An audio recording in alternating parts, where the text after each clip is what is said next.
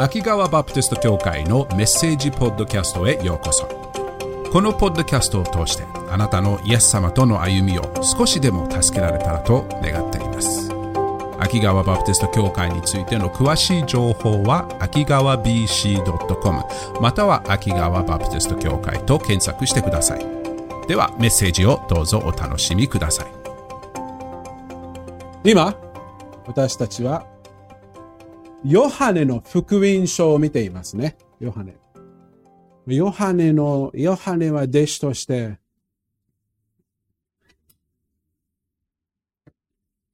イエス様を本当に他の人たちがなかなか見えることのできないようなイエス様の見る経験を通ることができましたね。十二弟子の中の三人の中の親しい弟子の中の一人でした。イエス様を特別な見方を私たちに示すために、語りかけるために、ヨハネの福音書、ヨハネのストーリーを書いてくださいましたね。で、イエス様のことを私たちに知ってほしいために、ヨハネはいろんなイエス様の偉大さを示すことを教えてくださいました。今日はその中の一つを見ていきたいと思います。今日のメッセージのタイトルは、命の光。命の光。イエス様はある方法を通してご自分のことをよく示しました。それは、あるフレーズを使いました。私はあるという言葉。私はある。このフレーズはものすごく聖書の中で大切なフレーズなんです。えっ、と、なぜ大切かというのをちょっと説明します。えー、イスラエルの民が旧約聖書の中の出エジプト記の中で、エジプト人の奴隷としていた時ありましたよね。その時に、神様は、モーセを使わして、イスラエルをエジプトから自由にすることを、示すことをモーセにその役割を果たしましたね。モーセは神様に、でも神様、イスラエルの民はあなたは誰なんですか？と聞いたときに、私はどう答えればいいんですか？と聞いたとき、いました、ありましたね。神様の答えは何だか覚えていますか？目視録の、目視録じゃないや、出エジプト記の、えっ、ー、と、3章です。出エジプト記の3章の14節神はモーセに仰せられた。私は、私はあるというものである。また仰せられた。あなたはイスラエルの子らに、こう言われな、言わなければ、言わなければならない。私はあるという方が、私をあなた方のところに使わされたと。私はあるって不思議な名前ですね。どうも、はじめまして。私はあるです。難しいですよね。意味はどう、な、なんで神様はそういうふうに自分、ご自分について言ったのか、不思議に思いませんか？私はある。面白いのは、ちょうどイスラエルがエジプトにいた間に、エジプトの人々はいろんな神々を拝んでいました。いろんな神を拝んでいる中で、それぞれの神々は、えっ、と、ある特定なところを支配していたことがあったんですね。えっ、と、収穫の神があれば、えっ、と、人を守る神があれば、月の神があれば、太陽の神があれば、ナイル川の神があれば、カエルの神もがあれば、いろんな独特なところを支配している神々があったのです。神様は、私はあるが、という、私はあるという名前を示したときに、神様は唯一な、偉大な万物を完全に唯一に支配しておられることを示していたと思います。何であろうと、私はその神である。誰であろうと、私はその人の神である。どこにいようと、私はその場所の神である。いつであろうと、私はその時代の神である。私は、ほにゃにゃにゃにゃ、ほにゃにゃほにゃにゃ。なん、そこを何を差し込んでも、その神です。神様はか、えっと、there is no way, there is, えっと、えっと、日本、英語で言ったけれど、日本語で言えない。えっと、神様で、神様が神様じゃないところ、場所、ところは何もない。難しいな。大体わかった。大体わかればいい。そういう神なんです。神様じゃ、神様が神ではないものは何もない。ということでしたね。そういう神様。そしてそれをその名前で示しているんですね。ヤハウェという言葉。ヤハウェという言葉。面白いのは、イエス様も、そのギリシャ側にすごく似ている言葉。英語、英語じゃない。エゴエイミー。エゴエイミーという言葉を使う時がよくあったんです。で、ヨハネには、それを使って自分は本当にこなる神であることを示すときに使うときがよくあったんです。例えば、覚えていますか？イエス様が、えっと、5000人にパンを、パンと、えっと、食事を5つのパンで2匹の魚で与えたときに、大勢の人を、あの、食べ物を与えましたね。そしてその夜、イエス様は山の上に登って、弟子たちにガリラヤ湖の向こう側に行って、えっと、船で行きなさいと言った時に、その夜大きな嵐がありましたね。その時にイエス様は山を下って、水の上を歩いて、弟子たちに現れましたね。みんなは、弟子たちはみんな、あ、お化けだと思いながらびっくりしましたけれど、イエス様は、いや、私だという言葉を使った時に、エゴエイミーと言ったんです。私はある私です。ペテロは本当にあなたやであれば、本当にあなたは自分はそうであれば、私に水を上に歩くように命じなさいと言って、イエス様はカボン。レッツゴー。水の上に歩きなさい。と言いました。英語エイミー。このヨハネの8章の最後のところでも、イエス様はこの名前の使い方を使うんですけれど、それはまだ後の話なので、後のために使いましょう。もう一つの私はあるエゴエイミーの使い方は、えっ、と、ちょっと不思議な使い方があるんです。私は、エゴエイミー、その後に、どういうふうにイエスは神の子であることを示すのか。その神の子、子なる神としての特徴を示すときに使う言葉があるんです。5000人の人にパンを食べた話がありましたよね。その夜、ガリラヤ湖で偉大なイエス様の表しが出ましたね。そしてそれによって、弟子たちはイエス様を神の子と拝みましたね。その朝、次の朝、イエス様は、えっ、ー、と、近くの町カペナウムの街道で教えていました。そしてその時に5000人の中の何人かがイエス様のを探し出して、イエス様パンの奇跡のアンコールしてもらえませんか？とイエス様は、あイエス様に尋ねましたね。そしてイエス様は、いや、私は朽ちるパンを与えるためにこの世に来ませんでした。永遠の霊的なパンを与えるためにこの世に来ましたと言いましたね。そして最後に彼らがはっきりわかるように、私は命のパンですと言いました。エゴエミー、命のパン。私はある命のパン。意味はその I am、私はあるを命のパンに当てはめて、ご自分は神の子として、こういうお方です。つまり、彼らの霊的な上乾き、彼らの霊的な栄養は、イエス様ご自身しか与えるお方は、イエス様はご自身が与えるお方なのですということですね。イエス様唯一が彼らの霊的な必要を満たすことができるお方なのです。というふうに示した。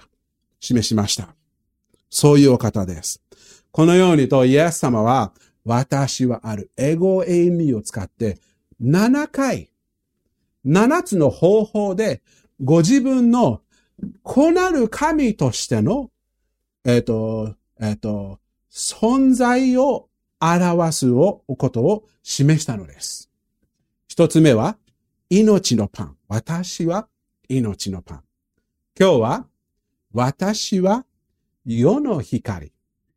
という言葉を使って私たちにご自分の子なる神としての存在を私たちがよりよくわかりやすくする、理解するために教えているので、それを今日一緒に見ていきたいと思います。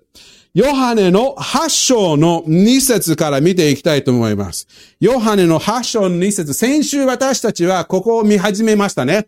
えー、こういう風に書いてあります。そして朝早くイエスは再び宮に入られた。人々は皆身元に寄ってきた。イエスは腰を下ろして彼らに教え始められた。先週私たちはこの箇所を見ました。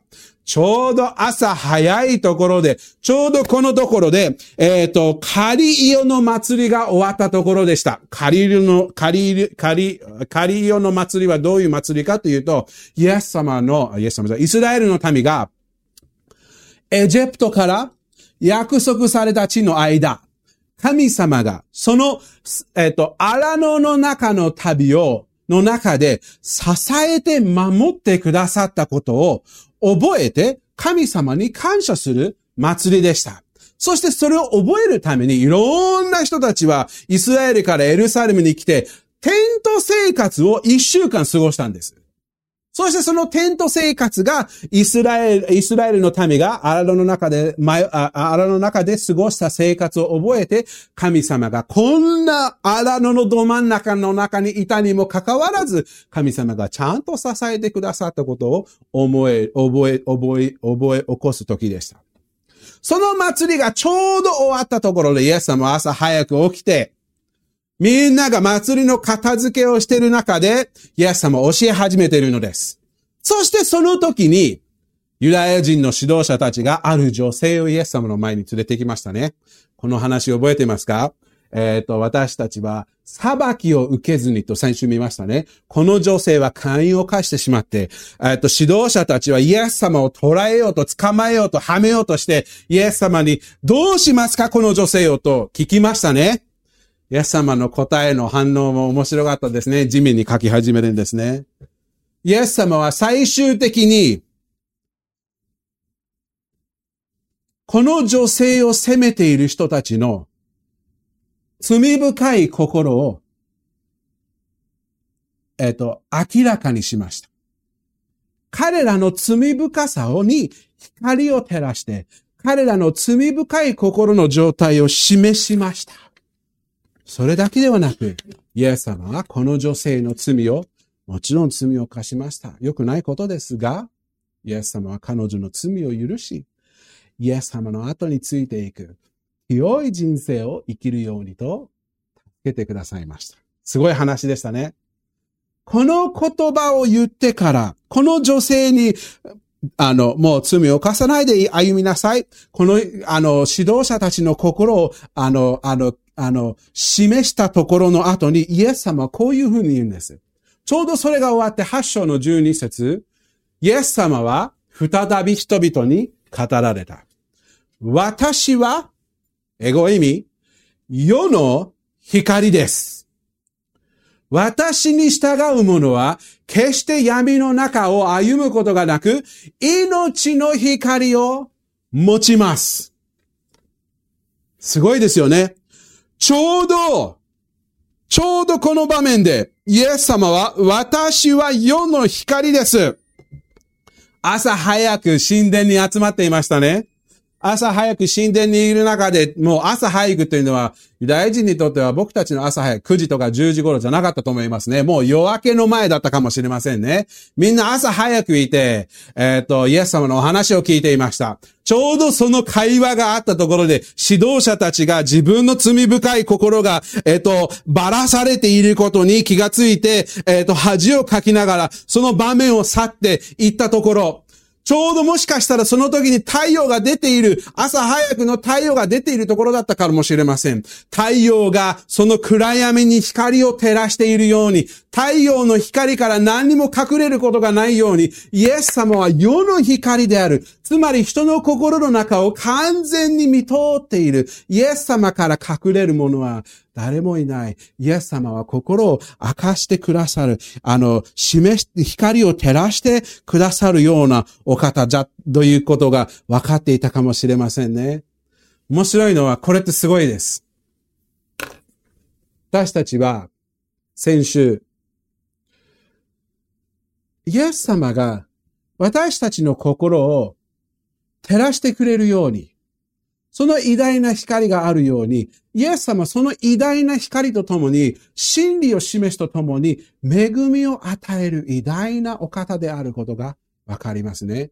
心に、心の状態を示すだけではなく、その状態を示しながら、その人にその状態の解決を与えるお方が見ることができます。イエス様がニコデモに話した時にヨハネの三章にこう言いました。御子を信じる者は裁かれない。覚えますかイエス様がこの女性を、あなたは、あなたを裁く人はどこにいたんですか？みんな消えました。私もあなたを裁きませんと言いましたね。ハルルヤですね。感謝ですね。御子を信じる者は裁かれない。感謝です。信じない者はすでに裁かれている。その理由は、神の一人子の名を信じなかったからである。自分の人生の中で一番裁かれない、唯一の裁かれない理由は、神の一人子の名を信じることです。私たちは、イエス様を信じれば、すべての罪が許されていますね。ハレルヤ感謝です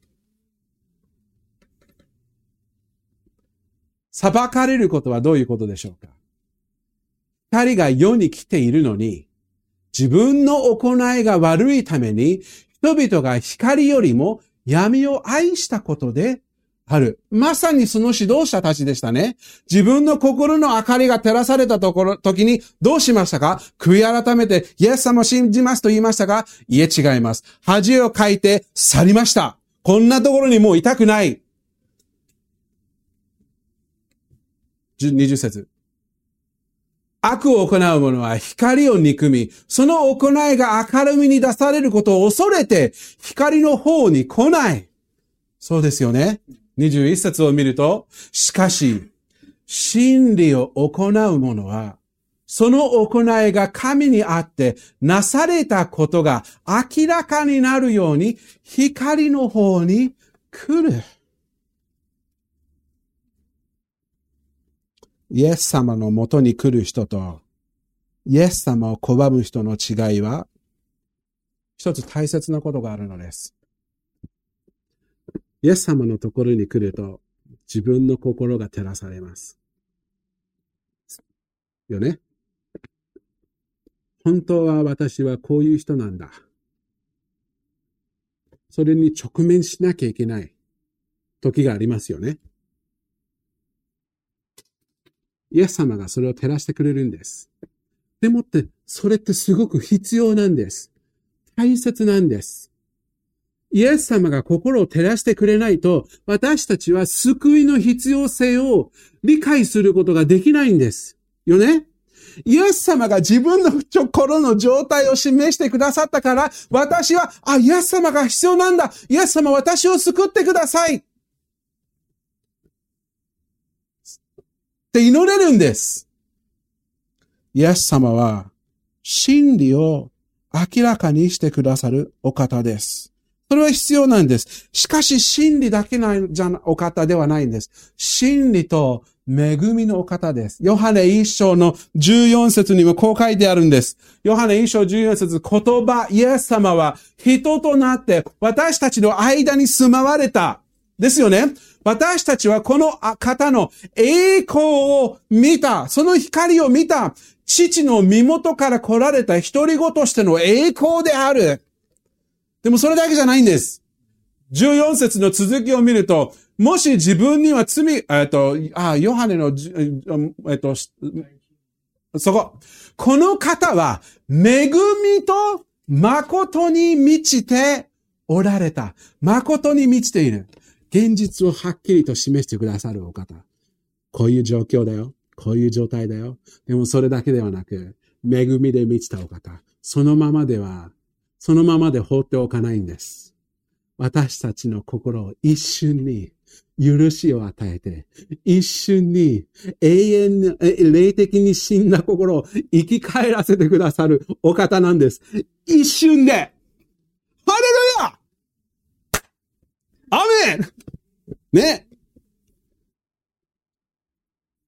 イエス様は私たちを一瞬に永遠の命を与えてくださる。そして、神の子としてくださる。単純な信仰で、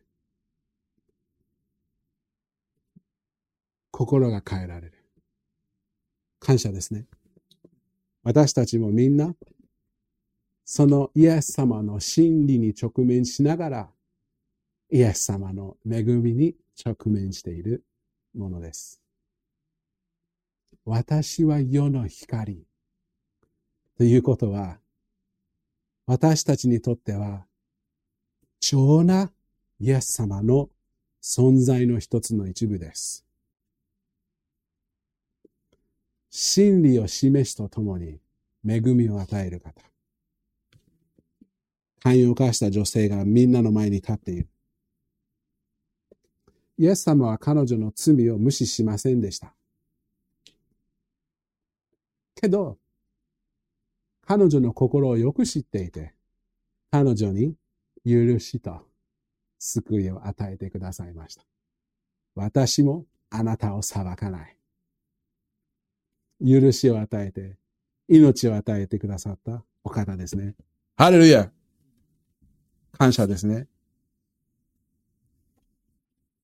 イエス様がまさにこのようなことをして私たちに命を与えたのです。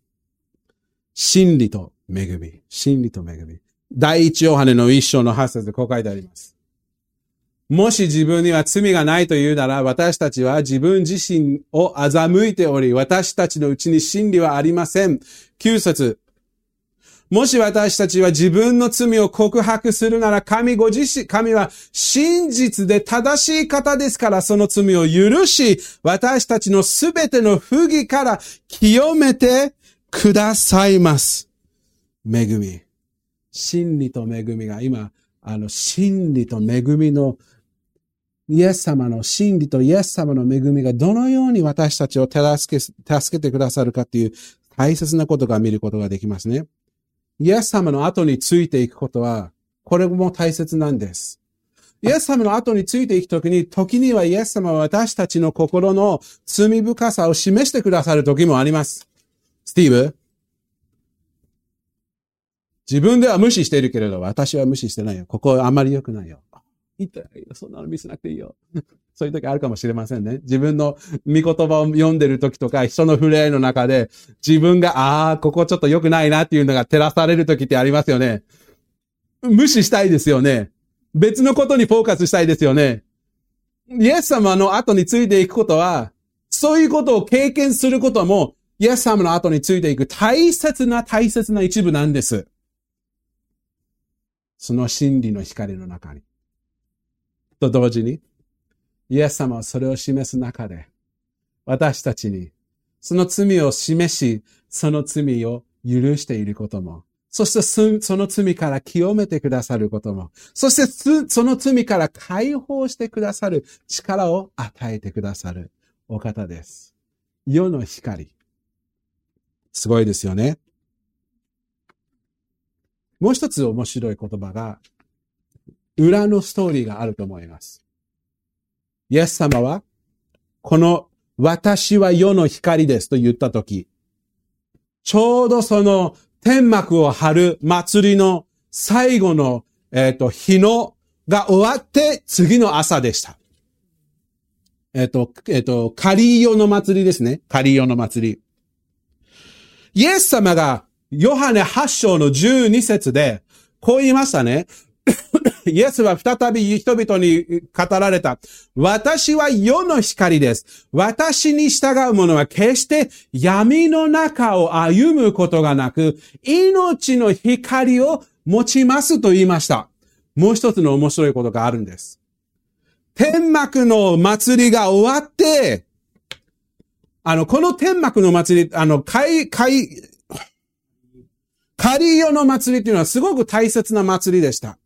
イエス様、先ほど言ったように、イスラエルがエジプトから約束された地の旅の中での神様の支えを賛美して感謝して思い出す大切な祭りでした。神様の偉大な力と真実を思い起こす祭りでした。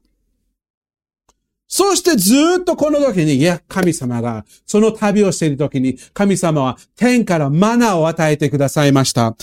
いろんな守りを与えてくださいました。私たちにあ食べるものと飲む水を与えて、守ってくださって、服を、えっ、ー、と、が、あの、古くならないように支えてくださったり、いろんな方法で神様が支えてくださったことを思い出す時でした。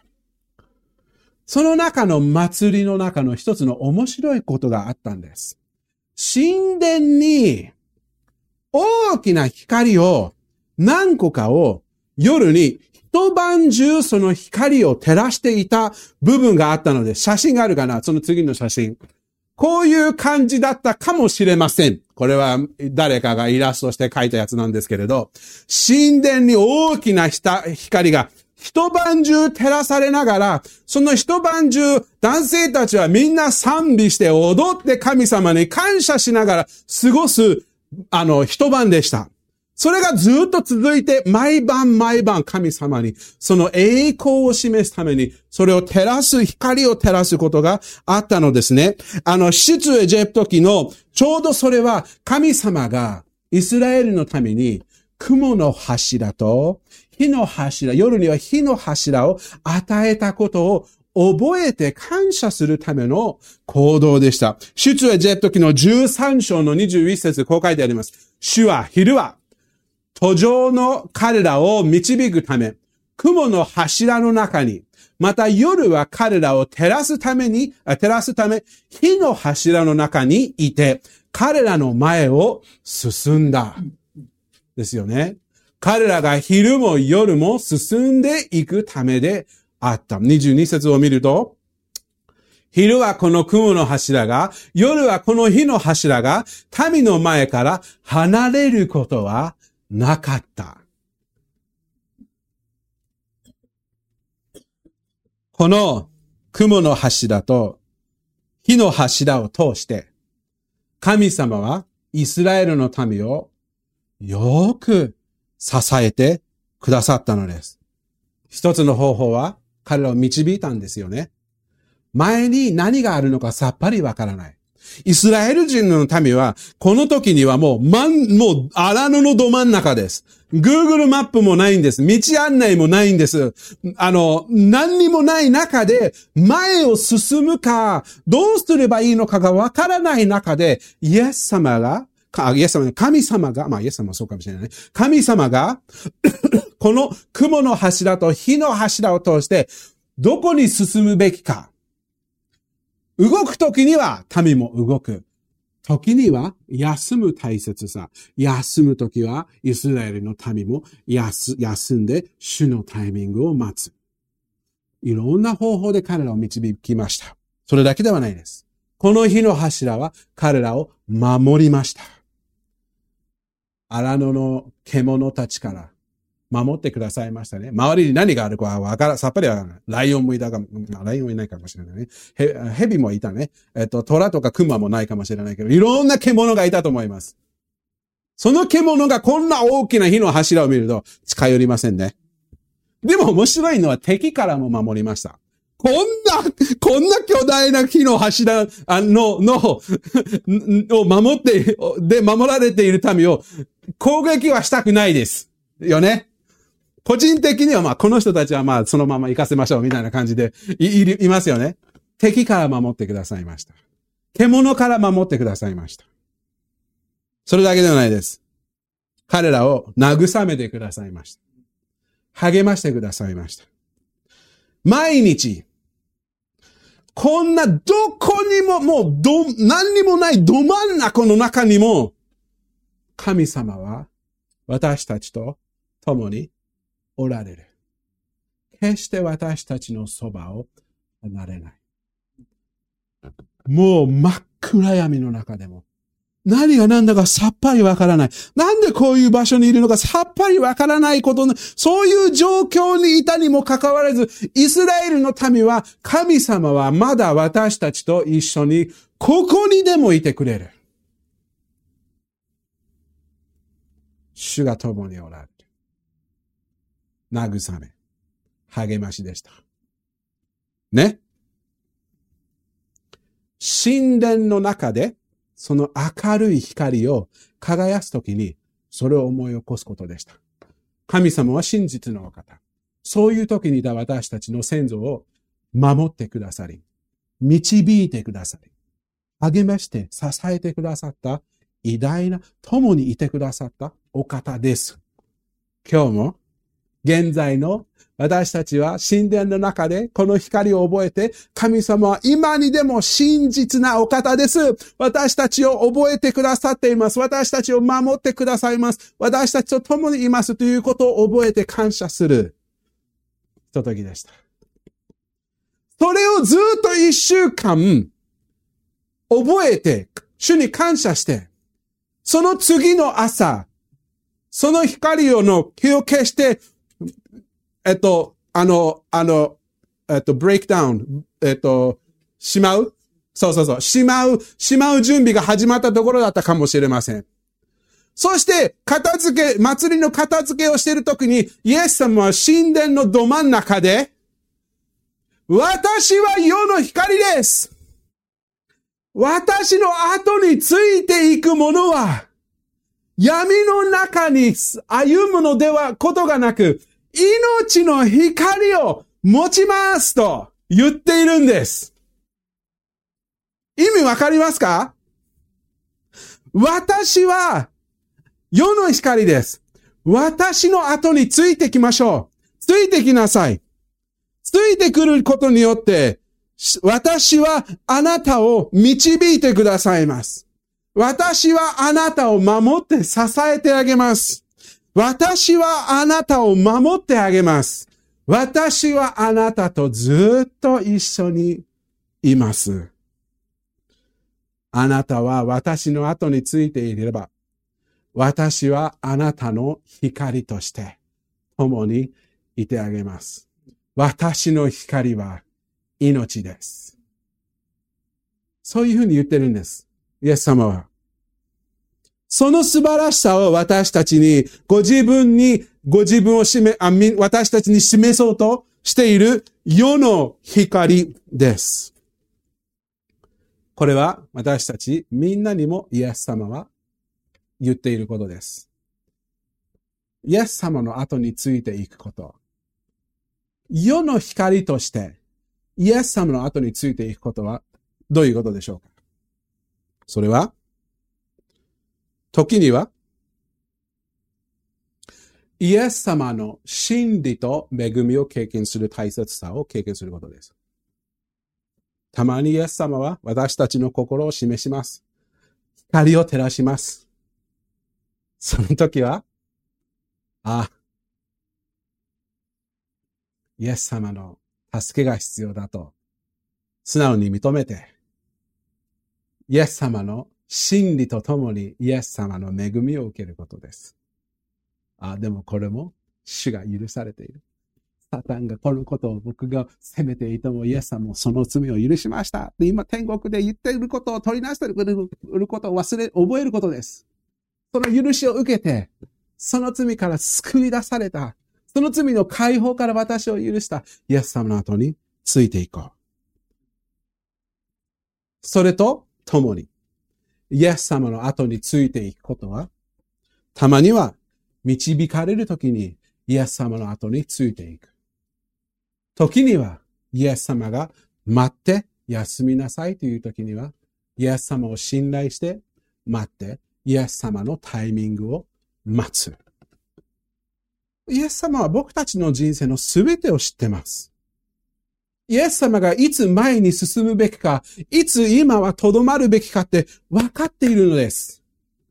ので主を信頼することは、イエス様の後についていくことは、そういう時も大切です。自分の人生の中のいろんな恐怖や悩みを負っている中で、イエス様に信頼を置くことで、平安と確信を持つ時もイエス様の後についていく一部です。なぜかというと、そういう時でも、ちゃんとイエス様はあなたと共にいてくださいます。アレルヤ。イエス様に従うことって考えたことありますか？イエス様の後についていくって、ただ一歩踏めばイエス様を信じてイエス様の後に従うっていうのは一歩だけじゃないんです。ワイチロさんとハイキングをしたことがあったとしてれば、ワイチロさんが僕に、あ僕の後ついていってって言ったら僕は、はい、一歩ついていきました。じゃあ、後はよろしく。あんまり後ついていかないような感じですよね。一歩行った。まあ、とりあえず。イエス様の後についていくことは、イエス様を信じる。その初めの一歩。と同時に、次の朝、イエス様を信頼する。イエス様に頼る。その次の日に必要な一歩を進みながら、イエス様の光の中で歩んでいる素晴らしい特権です。先週、あなたの人生の中で何が起こったかはいろんなことがあると思います。イエス様はその中であなたと共にいてくれるんです。この道も私の後についていきなさい。私はちゃんとあなたを導いてくれる。支えてあげる。守ってあげる。慰めてあげる。励ましてあげる。共にいてあげる。ので一緒についていこう。その次の日も同じです。今週何があるかわからないです。わかることは一つです。主は真実のお方。変わらないです。エジプトの時にいたイスラエル人に対して真実であった。イエス様の時代で真実であったお方。そして僕たちの時代にも永遠に変わらないイエス様は、今のあなたの今日と明日も変わらないです。ので信頼しましょう。信頼する中で、主の光の中で、命をもって歩みましょう。お祈りします。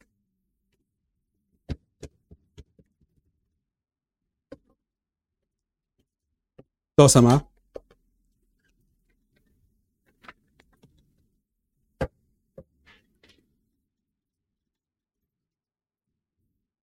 どんな時でも、あなた様が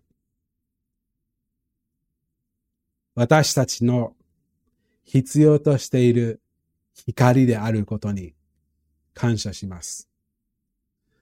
子なる神としての偉大なそのあなた様のお方としての一つの素晴らしい特徴です。私たちを照らしてくださる。私たちは闇の中で歩む必要がなくなりました。イエス様、あなた様が共にいてくださるからです。それを覚えて、あなた様に信頼を置いて、何があっても、イエスは共にいてくださる。離れてくる。離れない。絶対に離れない。私が必要としていることをちゃんと与えるお方。ので、私はイエス様に従おう。後についていこう。そういうふうに私たちの日々を支えてください。感謝して、イエス様の皆によって祈ります。アメン。